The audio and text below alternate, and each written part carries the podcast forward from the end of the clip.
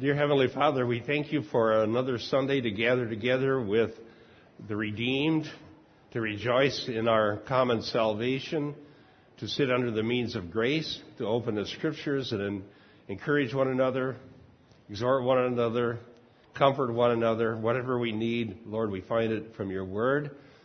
And we again pray for the scattered saints around the world, many of whom are so hungry for fellowship, and we pray that they would uh, know that they're a part of what we're doing, and they're on our hearts and in our prayers. And we ask you for your blessing on today's services in Jesus' name. Amen. Okay, this morning, what we're going to do, so we got to make some progress. I got to get done with this verse 14 just so Jessica can put something different on the internet. week after week, it's the same verse. Okay, so let's finish the verse, go to another one, and then I know there's still questions because people were asking him last week again. The number of implications and applications are amazing. And if you took Ryan's class on hermeneutics, do you remember one of the key ideas is that the meaning is one. All right? The meaning, there's only one meaning. And that's the author's intended meaning. But implications and applications are many, right? And so in this particular passage, I don't think I've ever seen so many implications and applications. And we've discussed this for two and a half weeks now, and uh, it's, it's, we'll probably never exhaust it, but we'll at least try to make sure we cover the questions that you have that are applied in your, your own lives. So that's, that's what we want to do. But let's get this verse and move on to the next one. I want to do the cross references. I want to talk about some of the Greek. Um, I think I mentioned some of this. The, the do not be bound together. Remember, bound together was an unusual word. It was used in the Old Testament for not yoking two different kind of animals to a, to a yoke. And again, just to reiterate, the meaning is one. Implications and applications are many. And we've determined, I think to everyone's satisfaction, the meaning of this passage by looking at the context of, of the Corinthian correspondence, 1st and 2nd Corinthians. And the meaning is that Paul wants Christians to separate from pagan idolatry, which included sexual immorality. So those were the two issues in Corinth, the sexual immorality and fellowship at the pagan idol feasts. Now, that, that we know the meaning is. Now, what we're trying to say, okay, so we don't have Corinth. Uh, of course, paganism never goes away, does it? It's the default religion of the human race. But what does God want us to separate from is what we've been talking about. So bound together, I mentioned that. Partnership would mean having shared purposes and activities, the Greek word that's translated partnership, according to Louw and Nida's um, Greek lexicon. That word means shared purposes and activities, uh, righteousness. Uh, so, what part- partnership have righteousness and lawlessness? That's pretty straightforward. Or fellowship, koinonia, has light with darkness. Now, let's look at a passage. 1 Corinthians 10:16 uses the same word koinonia, although it's translated differently in the New American Standard. 1 Corinthians 10:16, where in 1 Corinthians 10, Paul is using the experience of the wilderness wanderers to make an application to the Corinthians. The wilderness wanderers experienced God's deliverance. The blood was put on their doorposts. They came through the sea. They are baptized in the cloud and in the sea, Paul says. And so they experienced the same things that the Corinthians did. They'd been baptized. They'd received the Holy Spirit. They'd, through the blood atonement, had come out of the world. But the wilderness wanderers, after they came out, they went immediately into idolatry. Remember, they partied and they had the golden calf and so Paul is saying to the Corinthians, you are like your fathers if you don't escape from the temptation uh, where, where God gives a means of escape. But then he goes to their love feast, And he makes an application, and he says, because we have the Lord's Supper, that's our fellowship. It's our fellowship with the Lord and with one another. And if you go to the pagan feasts that are dedicated to the idols, you are having fellowship with demons. And you're sharing in the cup of demons. So then that's where that word fellowship comes in. 1 Corinthians 10, 16. It is not, here, okay, starting with verse 16. It's not the cup of blessing which we bless, a sharing in the blood of Christ. Now that word is koinonia, koinonia, a fellowship. Okay? So isn't the cup a blessing which we bless a sharing in the blood of Christ, and is not the bread which we break a sharing in the body of Christ? Koinonia. Since there is one bread, we who are many are one body, and we all partake of one bread. Look at the nation Israel. Look at the nation Israel. Are not those who eat the sacrifices sharers in the altar? What do I mean then? That I think sacrifice to idols is anything, or that idols anything? No. But I say that the things the Gentiles sacrifice is sacrifice to demons and not to God. And I don't want you to become sharers in demons. So the term, the fellowship is with the Lord, and we're sharing together in the blood atonement that's commemorated at the Lord's Supper, and we're sharing in the in the body commemorated in the Lord's Supper, and we shouldn't share with demons. So that's fellowship. So we should have no fellowship with darkness. Now let's do cross references. Let's start with Sam Madrid and go down that line. Exodus 34:16 for Sam, Norma, Deuteronomy 7, 2 and 3, and uh, Jeremy, John 15, 18 and 19, Ben, Romans 13, 12 through 14, Chris, do 1 John 1 6. 1 John 1 6. Okay, Sam, when you're ready. That was 34:16 from Exodus. okay. And you might take some of his daughters for your sons, and his daughters might play the harlot with their gods, and cause your sons also to play the harlots with their gods. Okay, so the, the concern there, there, he's using the term harlot in a spiritual sense of idolatry. And the two issues again in Corinthians were immorality and pagan idolatry. And interestingly, if you look at the history of paganism, almost every form of pagan worship involves some sort of immorality. It's very, very common. Especially in places like India, immorality is their act of worship. It's tantric, tantric Buddhism. Um, and so the two are mixed together as it was in Corinth. So obviously that this would be a poison pill for Christians to stay involved with that if they claim that they're a Christian. It'd be a spiritual poison pill. Okay, and the, the next passage was, uh, what was it? Deuteronomy 7. Yes, 2 and 3. And when the Lord your God delivers them before you and you defeat them, then you shall utterly destroy them. You shall make no covenant with them and show no favor to them. Furthermore, you shall not intermarry with them. You shall not give your daughters to their sons, nor shall you take their daughters for your sons. Right.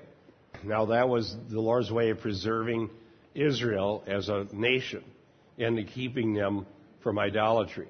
Because as soon as they started intermarrying with the pagans, they're going to end up with the pagan religions coming into their beliefs and practices, and it's going to pollute the purity of their worship of Yahweh. Okay? The next passage was John 15, 18, and 19. If the world hates you, keep in mind that it hated me first. If you belong to the world, it would love you as its own. As it is, you do not belong to the world, but I have chosen you out of the world. That is why the world hates you. So there's a built-in enmity between Christians and the world. Now remember in one of these lectures I gave a little explanation of the term world. It's got a range of meaning. And here it means the world in its sinfulness or its fallenness and his rebellion against God. And so the Christian message is not compatible with the beliefs of the world. I use that passage in the introduction of my book, actually. When you see a huge Christian movement that's immensely popular with the world, then you know it's not the gospel. Right? It can't be the gospel. Because if you actually proclaim the gospel in its purity, it's going to cause you to be divided from the world every single time. Because the world cannot stand to hear that they're going to hell if they don't repent. They don't want to hear that. Okay, go ahead, Ben.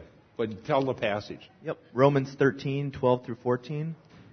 The night is far gone, the day is at hand, so then let us cast off the works of darkness and put on the armor of light. Let us walk properly as in the daytime, not in orgies and drunkenness, not in sexual immorality and sensuality, not in quarreling and jealousy, but put on the Lord Jesus Christ and make no provision for the flesh to gratify its desires. Yep.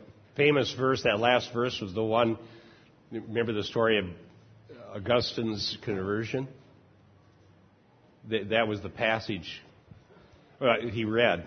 He heard some he, he had the scriptures and he heard some kids playing, playing saying, anybody remember the story better than me?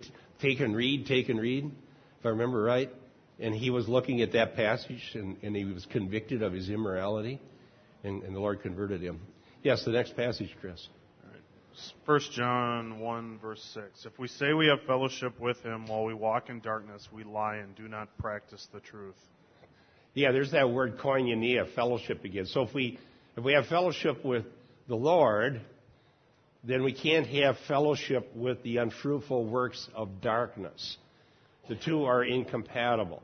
If we walk in darkness, we don't really have fellowship with the Lord. Now we're going to go to verse 15 before we start on our discussion.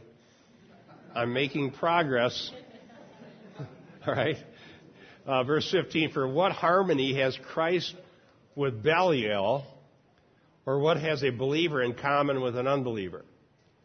Now, he's using a number of terms here. He used the term bound together, partnership, fellowship, harmony. And this word harmony means to come to an agreement or a joint decision. And so we can't come to an agreement with the enemy of Christ. Belial is a, um, used as a name for Satan during the intertestamental period. And then another term, in common. That's not the best translation. Uh, the, the word in the Greek is meris, to have a share, a portion, or a lot, is what that means. To have a share, a portion, or a lot. So what has a believer to share or have a portion with, with an unbeliever? Now these, the series of rhetorical questions has an implied answer. What is the implied answer? None. Nothing. Yes. Good. Good. All right. So it's not that hard. As I said before, the difficulty isn't determining Paul's meaning. It's pretty straightforward. The difficulty is what are the valid or invalid applications to this? And now those we've been exploring now for several hours. And people have been calling me and emailing me with more questions. Right? Here's one that somebody gave me. Would it be wrong to join the Catholics to fight abortion? Okay, I hear two no's. Anybody got a yes? okay, go ahead. Well, okay, here's what I, here's my point. And there are pro-life organizations that are created by Catholics that are very well organized and they do various things. And evangelicals have joined those organizations in order to work to fight against abortion. Okay, that's the point. All right. But I don't think I would join a Catholic organization, even though I said yes, to fight abortion because the Pope said so. If I'm doing it because the Pope said so, and the implied the implied authorities that the Pope has authority to dictate our actions, I wouldn't do it. If they said we are against abortion because we believe Scripture says so, I would be free to join. Because the authority for their actions, they're drawing from two different sources then. So then we'd be agreeing with them that abortion is sinful and that it's a blight on our society, and therefore we could agree on that on that much and and work toward that. All right, I I thought that'd be more controversial. Okay, well we got dissenting opinions maybe. we'll see. Well, I have a friend who's um, a missionary to Muslims, and in so doing, um, would agree that Allah is our Christian God, and that it's fine to continue in their worship habits and practices as long as they agree that Messiah is the Lord Jesus. Okay, uh, I've heard of that. I don't agree. I don't agree because for one thing, usage determines meaning, and, in the term Allah was a, I think if I remember right, it comes from like this moon god that out of this pantheon that that uh, Muhammad decided to, to, to grab the name, and I would say in some very significant ways, the Muslim definition of God is different than ours. For one thing, I heard this guy at that Christian think tank I went out to in California. There was a very articulate guy from England who, who uh, was talking about Islam, and had and he knew the Quran like nobody had ever seen. And he said that there's no concept in Islam that God is a God of love. He says Allah doesn't love anybody. All Allah does is threaten you and, and there's no love. So that right there, you don't have the same definition. Yes. The original thing about abortion, it, the issue I would have with it is joining. We join in the concept of being anti-abortion. Yes, I agree with that easily. Why join the organization? Isn't the ultimate statement there then, or the ultimate effect, to create something like Christians or Catholics and evangelicals together? Okay, good point. I definitely wouldn't join. Now, you know, this could be broadened to maybe a, let's try to make this a general question. But can Christians, okay, let's just make this real uneasy here. can Christians join a political party? Can Christians join a labor union? All right, okay, I, I, they do and we do, and most people don't have a problem with it, but I have talked to Christians who ended up for example, in a labor union who just absolutely was miserable for them because they had nothing in common with anybody else in the union. And one friend of mine was basically blackballed and mistreated and made it impossible for him to do his job because he'd go to the union meetings and speak up because they were promoting liberal causes from A to Z, from everything from abortion to whatever else, you know and he felt uncomfortable. But I don't think it's wrong because a lot of people have no choice. They're forced to join labor unions to have a job. Okay, go ahead. Well, I, I think when it comes to political parties, I'll take that one first. That as a citizen, I join political parties and I vote as a citizen because God has put me here. and as a citizen, I have opinions. And in our Constitution and in the government that God has put us under, okay. I'm asked, and my responsibility, my civil responsibility is to vote and give my opinion so that we have a government together. And our government is, okay. is defined that way. But I do that as a citizen, not as a Christian. I'm not trying to Christianize our government or look to bring the kingdom of God on earth political, by politicizing Christianity and trying to put in, in place the representative of Jesus Christ on this earth so that America becomes a Christian nation. I think it's an oxymoron you can have a nation of Christians, but not a Christian nation. Okay. I would agree with Keith that Paul, for example, appealed to Rome because it was his citizenship right to do so. Okay? So that participating in the political process is something that our government encourages us to do, is something that our Constitution gives us the freedom to do, So therefore, we're just exercising our citizenly responsibilities. But if, sometimes for Christians, like the Christian Reconstruction movement, then there's a doctrinal component. They're saying we need to take over the government and institute Old Testament law and reinstitute anything in there, including stoning rebellious teenagers. I remember I, was in a theology class with Dr. Robert Rakestraw, wonderful brother, and we got to talking about Reconstruction, and I was the only one in the class that knew about it. Nobody else in the class had ever heard of it. So Rakestraw and I were going back and forth talking about what they believe, and he'd say something, and I'd say something, and he'd say something, and, and so we were talking about they want to reinstitute slavery, they want to reinstitute anything in the Old Testament, and then he said, well, they even want to stone rebellious teenagers, and I said, well, that's one idea that maybe has some merit. No, no. just kidding. so, anyhow, yeah, I would agree that if you if you if somebody says being political is the way you institute the kingdom of God in America, I would say I'm out of here. I don't want anything to do with you or your agenda. But if you're saying being political is a citizenship right and an opportunity for us to be salt and light to restrain evil, go for it. All right? I think we can agree. Yes. Yeah, one time I went out uh, to some sort of a convention uh, set up about abortion. There were the Catholics there, you know, they were against abortion, and they were they gave you a bag, and you know, you'd walk through, and they uh, put uh, literature in the bag, you know, like they do in a lot of conventions.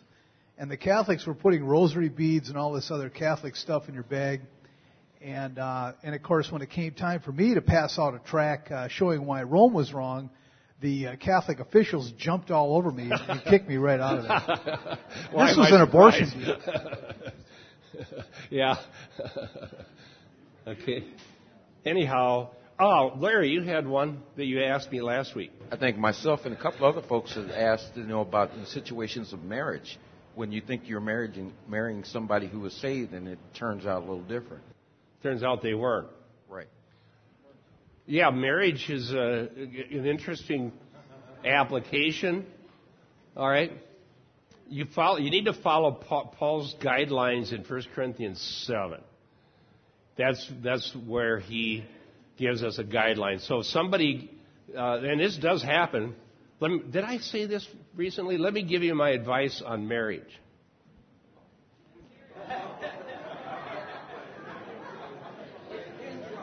No, there, there, no, no, no, no, no, no. I don't get to tell my advice. No, this is for you single persons who be, be thinking about getting married. 35 years is not enough that I've gotten uh, expert on it.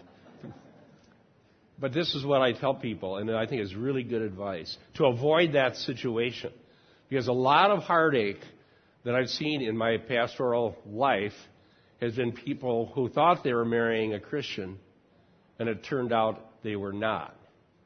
And usually, what happens is somebody becomes romantically interested in another person and reveals to the other person that they're a Christian and then the other person who's interested says, Oh, yeah, I'm a Christian too. Because of the motive of wanting the relationship. And they'll go along with it and they'll go to church. And this has happened so many times, it's like an epidemic. They'll go, Yeah, yep, I want a Christian marriage and I want to go to church and, yep, and I'll even want to read the Bible. And as soon as they're married, boom. Never won't go to church, don't want to hear anything about it, don't want to pray don't want anything Christian. Well, what you had was a person who was willing to be Christian for the sake of getting married, but who hadn't really been converted. Now, how do you avoid that? The way you avoid that is that you just go to church, not for the reason for finding a spouse. You go to church for the reason of serving God and hearing the word. And as you're going to a good Bible church over the years, if you become romantically interested in someone, make sure it's someone else who's been there on their own accord, hearing the gospel, serving the Lord, whether or not they were going to get married or not. Because that person is going to stay Christian after you marry them. Uh, does that make sense?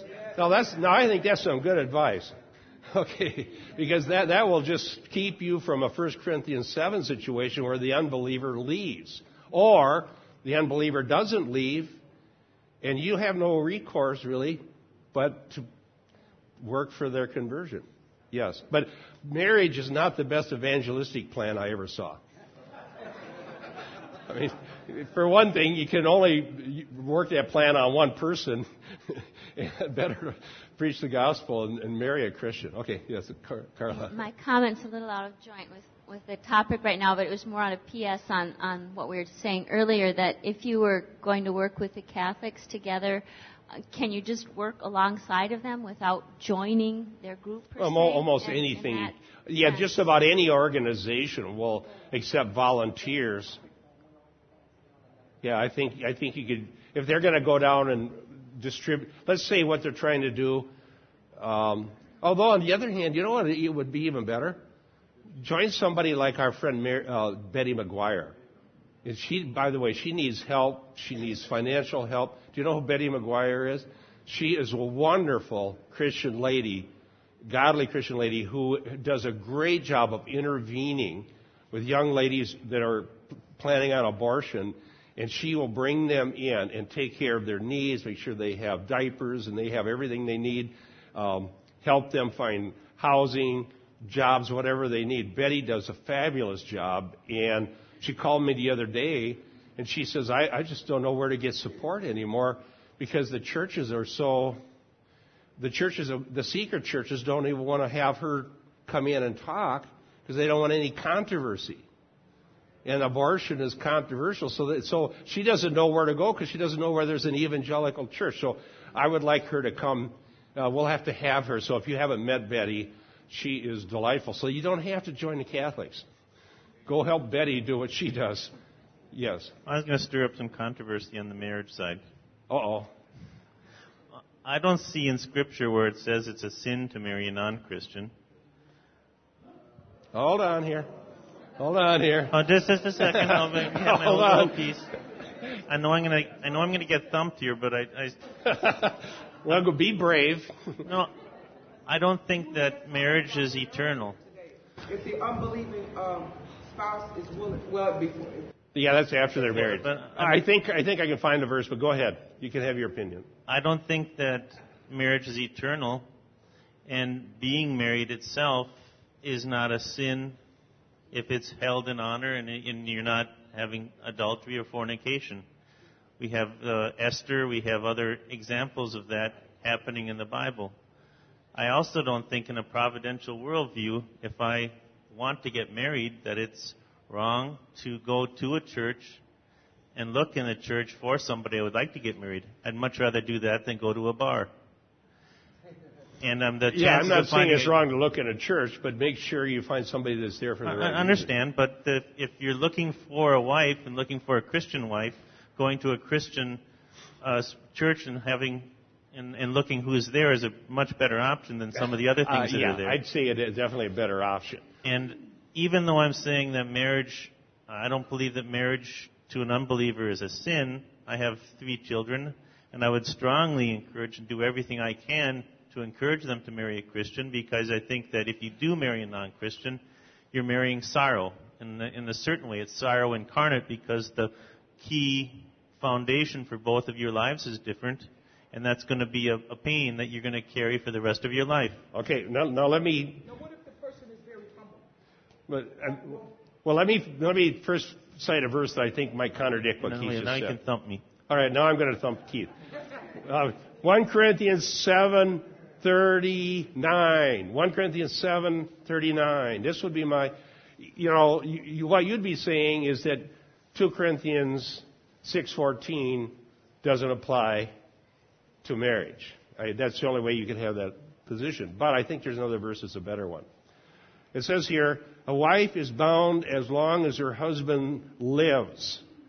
But if her husband is dead, she is free to be married to whom she wishes only in the Lord.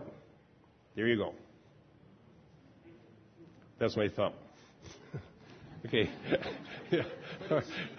Only in the Lord. But she is, is, but she is happier if she remains as she is, according to my judgment. But the and one I who the Lord has joined together, let no man separate. Once she's God. married, Once she is married, she's joined. Okay.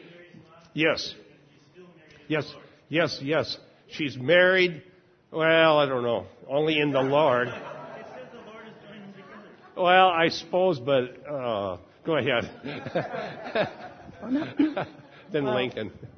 what I wanted to say originally uh, doesn't really fit with continuity with what was just said, but um, I wanted to make a comment um, about how we, we best be careful about how we we don't want to categorize people and label them and reject them because we call them Catholic. I have a very dear friend who is a born again Christian, a leader in his uh, church. I guess I better not say the name, uh, but um, he is definitely born again. And he, I asked him, why do you remain in the Catholic Church?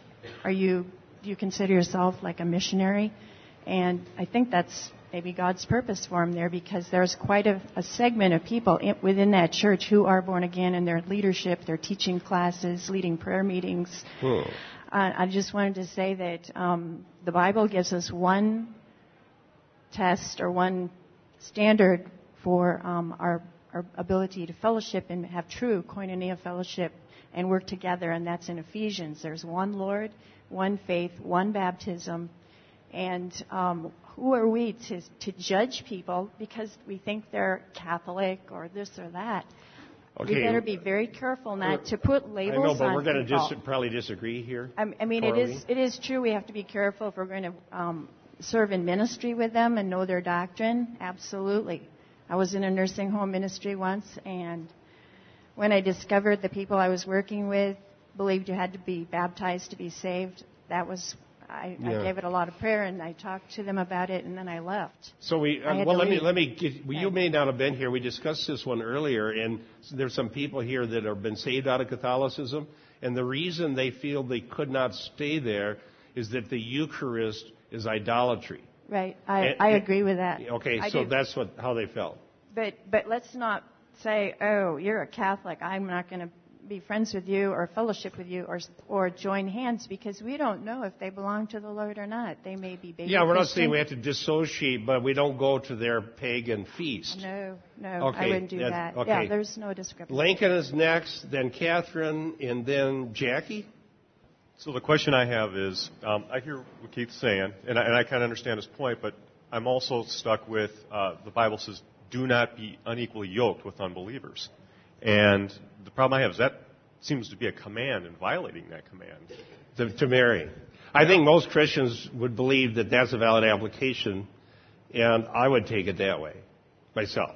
You know, I mean, I understand Even though circumstances where you thought the person was a Christian, and, and Yeah. you know that, so it gets complicated. But up front, it seems to be a command. Yeah, and, and as you bring it to Catherine, let me say something else.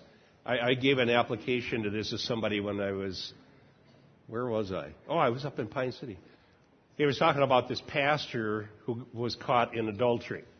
All right? Then the pastor, rather than repenting, divorced his wife and ran off with the lady he was committing adultery with. And then I had lunch with somebody that knew this guy real well and said he's now on his third wife since that one. All right, and so I, what I was telling this guy is here's something we need to start thinking about. Okay, let's just say the pastor is, has a very unhappy situation. Maybe he's even somebody who thought he married a Christian didn't, although I'm wondering about, she probably thought he, she married a Christian and didn't judging by what's going on. Now, the, the, here's what I said. Having an unhappy marriage is not a sin. Is that what you're saying, Keith? Well, Catherine, don't give it up yet. it took you too long to get it. okay, here, now here's what I told him.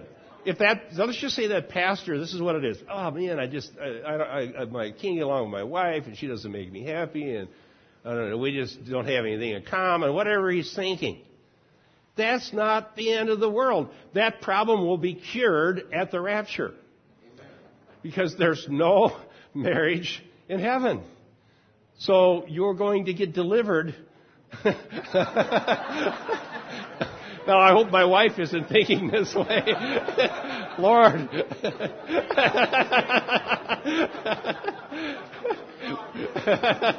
I better stop right now. I'll get delivered at the rapture. so, so the but but in all honesty, thinking that way is very helpful because we've been fed this therapeutic um, lie that the only thing that's important is being happy. So if a certain marriage is causing unhappiness, the greater good is to divorce, they say. And I say no. The greater good is not to find happiness. The greater good is to honor God and honor the commitment that you made to God. And, and the worst thing that happens is it stays that way till the rapture. Okay, or you die. Go ahead.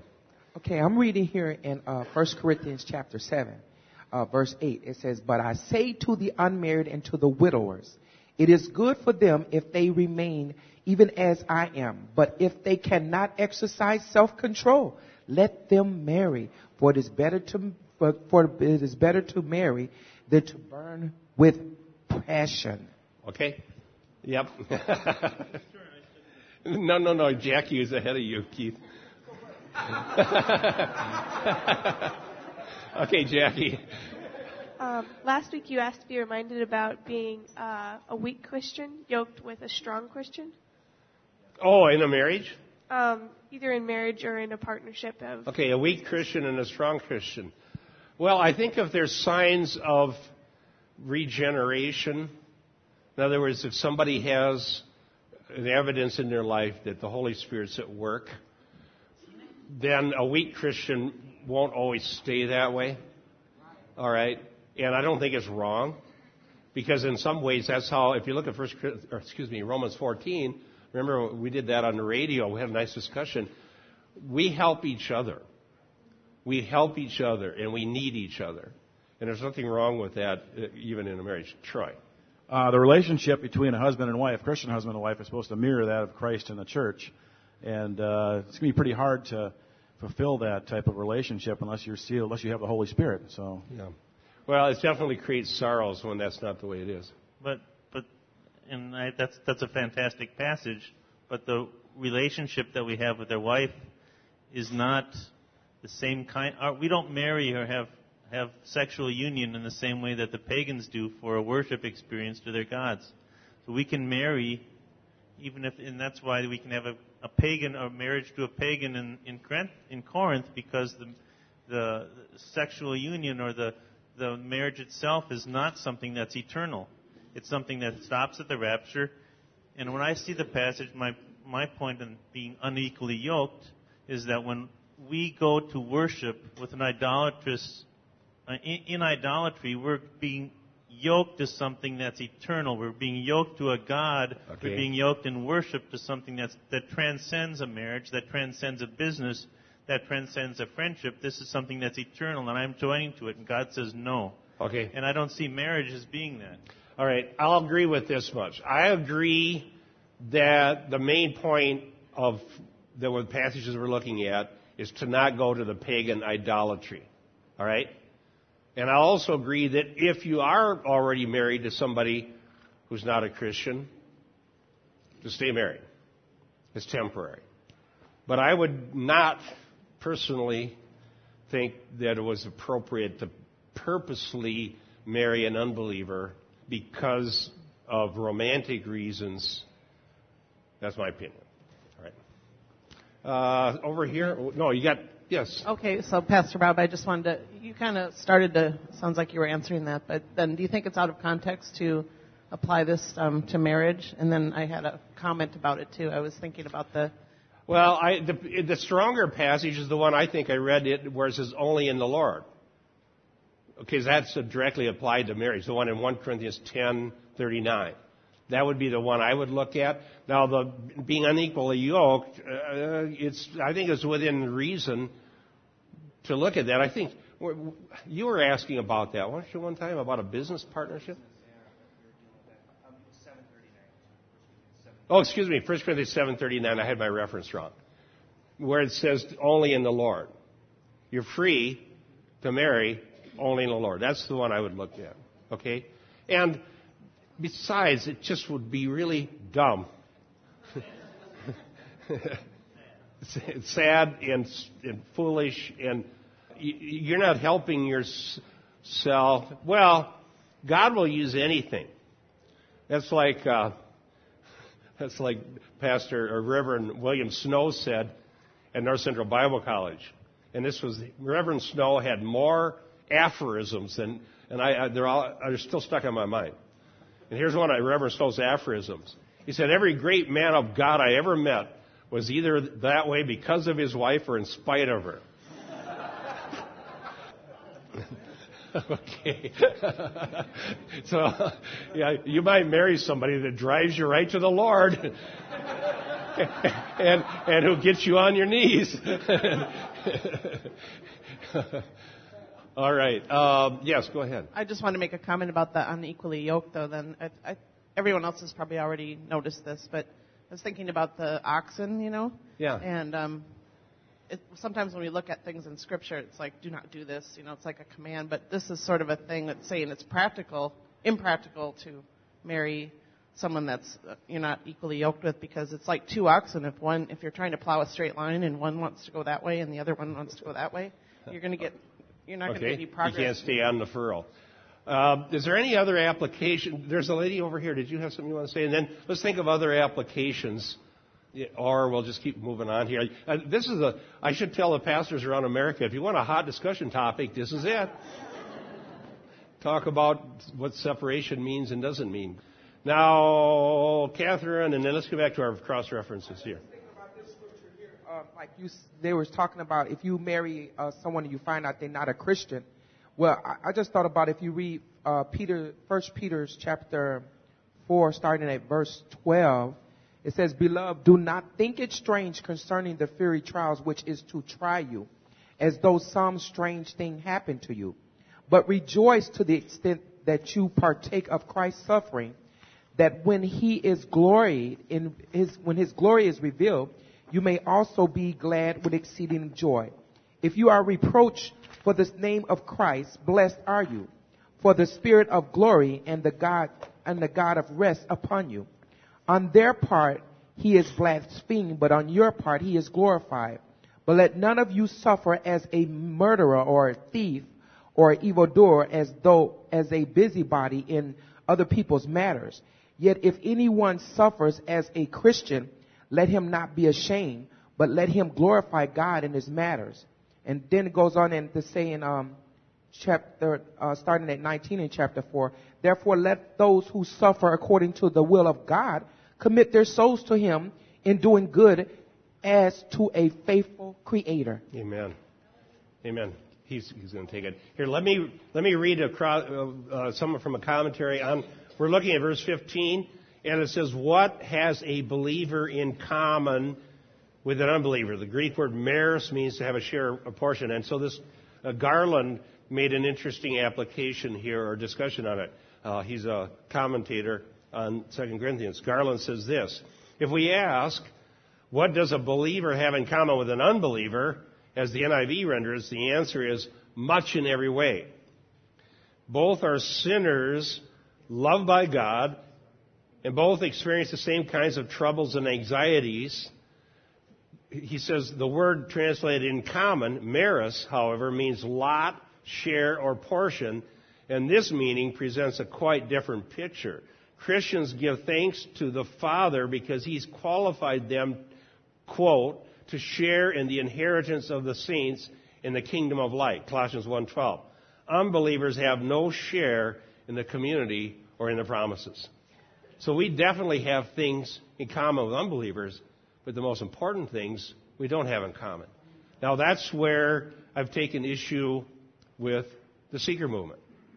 Because in a book about the seeker movement that was required reading when I was in seminary, telling us how to have a seeker church. The, the, the suggestion was to find the things that we have in common with unbelievers and make them the center focus of the church. So whatever we have in common with unbelievers, excuse me, that's what we preach on, that's what we do. What do we have in common? But that's the absolute opposite of what the Scripture is telling us. That what we have in common with the Lord and with one another is going to be the center of the church, not what we have in common with unbelievers. Now, what are these things we have in common with unbelievers? Well, they're just common human needs and weaknesses and anxieties, just like he said. So you can preach on loneliness. You can preach about fear. You can preach about relationships at work, stress, and all of those things we have in common. So that's what the secret, the genius, in a perverse way, of the whole seeker movement is that it, that you can actually create a thing where you erase the, the distinction between the church and the world by only focusing on those things we have common with unbelievers. But that's exactly what the church isn't. The church is what we don't have in common with unbelievers, which is an inheritance with light. Yes. Okay. Anybody else? All right. Diane Bukowski and Cindy. If we look at verses 14 through 16 and look for important words in, in those verses, there's fellowship, communion, and agreement. Right. How can you have that with an unbeliever? You can't. Fellowship, communion, and agreement. That's a very good point. We do not have that. We have some level. If you define fellowship biblically, uh, you know, another thing that happens with the seeker movement, you create a different definition of fellowship. Fellowship is just doing things together. All right, we're going to have a fellowship event. We're going bowling. We're going to have a fellowship event. We're going to have a picnic. We're having a fellowship event. We're going to go down to the art fair. We're having a fellowship event. We're going to have bingo. It's for the Catholics out there. Um, and uh, is that what the word means? No, that is just doing common human activities that people might do. Fellowship means sharing of a common life together, and that life is only common for those that know the Lord. Yes. Um, what you were saying about the seeker movement, if our commonness is our humanity, then what they're actually spreading is humanism and not spiritual faith in the Lord. Exactly. You're just creating a humanistic church and not fellowship. Uh, okay. Yes. Um, I was in my translation. Actually, um, in verse 15, it says, "What portion does a believer share with an unbeliever?" What translation is that? It's the English Standard. Um, it's good. That's a good translation. I, I kind of, when I look at that, I kind of get an image of um, basically what he's saying is, is more the differences in inheritance, right? So like, yeah. we don't we don't have the unbeliever doesn't have any inheritance. He has no any, portion with. Right. Yeah, that's exactly what that Garland was saying. Yeah, okay. yeah, it's good. That's a good application and a good translation too. God says that we should pray for those in authority. Very often I hear criticism of President Bush. He is our top authority for our country, and we should be praying for him. That's true. Absolutely. We're to pray. And our husbands. when, I, when I was just going to say on the fellowship, even in our families, if you have families unchristian in your family, you have a certain level of fellowship because you're in the same family and you have common parents or common brothers and sisters and you have a family. But the true fellowship, the Christian fellowship, doesn't exist unless your family members uh, are Christians. That's true. Have you ever traveled? I bet most people probably had this experience. But have you ever traveled to some place where you really don't know anybody and meet a Christian? Don't you immediately have fellowship? It's, it's just when I went out to that, for instance, that Christian think tank out in Escondido, and I met people from all over the world. Uh, South, oh, they're from Africa and Australia and Canada and what have you. And immediately we could sit down and we had fellowship, even though I'd never seen them before, because they truly knew the Lord. So there's a common bond we have with other Christians that God creates. And that's, an, but that's also why I think ecumenism is basically a waste of time at the best. You know, we don't have to have everybody together denominationally. We just need to gather with the redeemed saints. Who has the mic? Oh, Catherine. I was also thinking on this Bible scripture here too in uh, First Peter, and this is in chapter three. And I was wondering, could this be applied to everyday life or just um, uh, everyday life in discerning things or just when it comes to specific things. Uh, it says, and, and who is he who will harm you if you become followers of what is good? But if, but even if you should suffer for righteousness sake, you are blessed. And do not be afraid of their troubles or do not be afraid of their threats nor be troubled. But sanctify the Lord God in your heart and always be ready to give a defense to everyone who asks you a reason for the hope that is in you, which with meekness and fear, having a good conscience, that when they defame you as an evildoer, they, those who revile your good conduct in Christ may be ashamed. Yes, that, that's exactly uh, what Peter's point is. This is how a Christian survives in a wicked world, by that very means. You know, you, you live in a godly way so that whatever else is going on, you're, you're, there's a testimony that what God did for you. Because you're sanctified and you're different. And if you're reviled, let, let, just keep doing what God told you to do as a Christian. And that's how you survive in a wicked world. There's a passage I gave. Tell the passage and read it if you don't mind, Carla. First John 5, 11 through 13. Is that correct, Bob? Yes. And the testimony is this that God has given us eternal life, and this life is in His Son. He who has the Son has the life. He who does not have the Son of God does not have the life. These things I have written to you who believe in the name of the Son of God, so that you may know that you have eternal life. Amen. He who has the Son has life. You know, we're wondering sometimes about different churches. We we got a call from this week.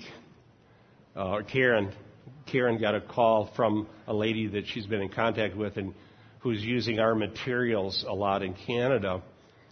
And she's in a supposedly evangelical church that just refused to preach the gospel. I wanted to do all this other stuff. And so she stood there fighting the good fight, her and her husband, for the gospel, preach the gospel, teach the word, preach the gospel. And, and finally, the elders got so exasperated with them wanting the gospel preached and wanting the word taught that they had a big public meeting for church discipline. And with this lady in the meeting, these elders browbeat her and, and accused her of all manner of, of stuff. And she says, Well, can I say anything in my defense? They said, No, you may not. And as a result, she said that what happened was she was so badly treated by these elders that 20 families walked out of that church. Now, that verse you read, you know what I wonder? How could anybody who really knows the Lord be so callous about the gospel and about saints who, who just want to hear God's word? How can you say you're an evil doer because you keep saying you want to hear God's word taught and you want the gospel? How can, so I'm, here's my thought. I think we're just assuming because certain things say evangelical on the banner that everybody running it is actually a Christian. I think that there's signs that a lot of these people aren't saved. And, and therefore they don't have a tenderness in their heart toward the terms of the gospel. Uh, I, I mean, I, I have to wonder these things. Well, whatever the case, pray for the saints.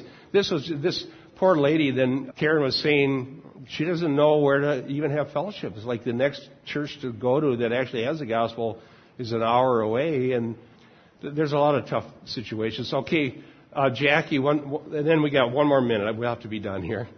Well, to me, if they, you know, even if they're a pastor or an elder or whatever, if they refuse to preach the word, it proves they're not Christian because if you were a Christian, you would crave the word and you would want the Oh, word yeah. preached.